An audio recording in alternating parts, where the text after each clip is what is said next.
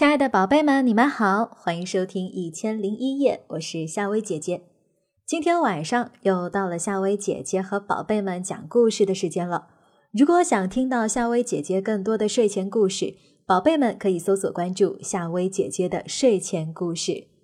那么今晚夏薇姐姐要和宝贝们讲的这个故事，名字叫《长耳朵兔和小老虎的故事》。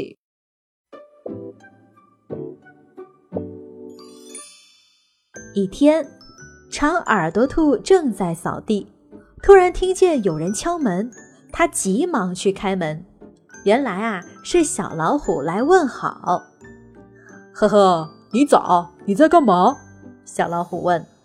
长耳朵兔说：“我在收拾房间，没时间陪你玩。”小老虎说：“哦，你这么忙，我还是走吧。”小老虎想让长耳朵兔有时间玩，悄悄地把长耳朵兔的时钟拨慢了，还大声地对长耳朵兔说：“滴滴滴，回头见，长耳朵。”长耳朵兔打扫好房间，正在休息。这时候，小熊来了，他一进门就嚷嚷：“长耳朵兔，你到哪去啦？我一直在等你，可你怎么不来呀？”长耳朵兔指着时钟说：“还没到时间呢。”小熊把自己的手表给长耳朵兔看，长耳朵兔这才明白过来：“哼，是小老虎捉弄我，把时钟拨慢了。”长耳朵兔气极了。第二天，小老虎向长耳朵兔道歉，他说：“对不起，我是闹着玩的。”长耳朵兔扭过身，看也不看小老虎一眼。小老虎给长耳朵兔送来了他最爱吃的胡萝卜蛋糕，可长耳朵兔说：“不要不要，我不吃。”小老虎看见长耳朵兔在挂窗帘，赶快过去帮忙。长耳朵兔气呼呼地说：“不用不用，我自己能行。”小熊说。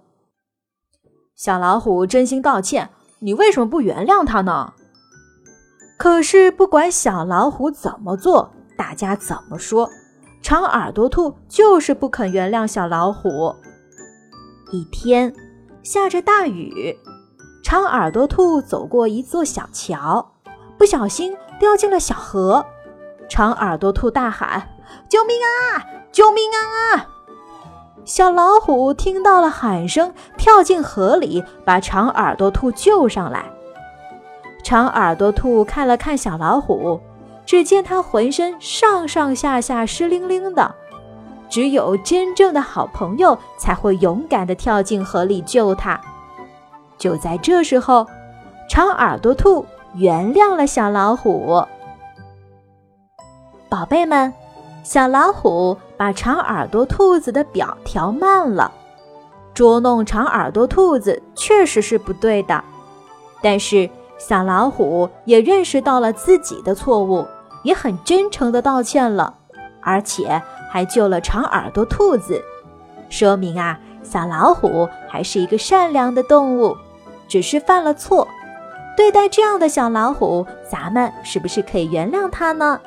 谁没有犯过错呀？只是能够认识到自己的错误，真诚的道歉，并承诺以后会改变的，宝贝们也会原谅他的，是不是呢？希望宝贝们有原谅别人的心胸，也有勇于承认自己错误的勇气。好啦，宝贝们，故事讲完啦，睡吧，晚安。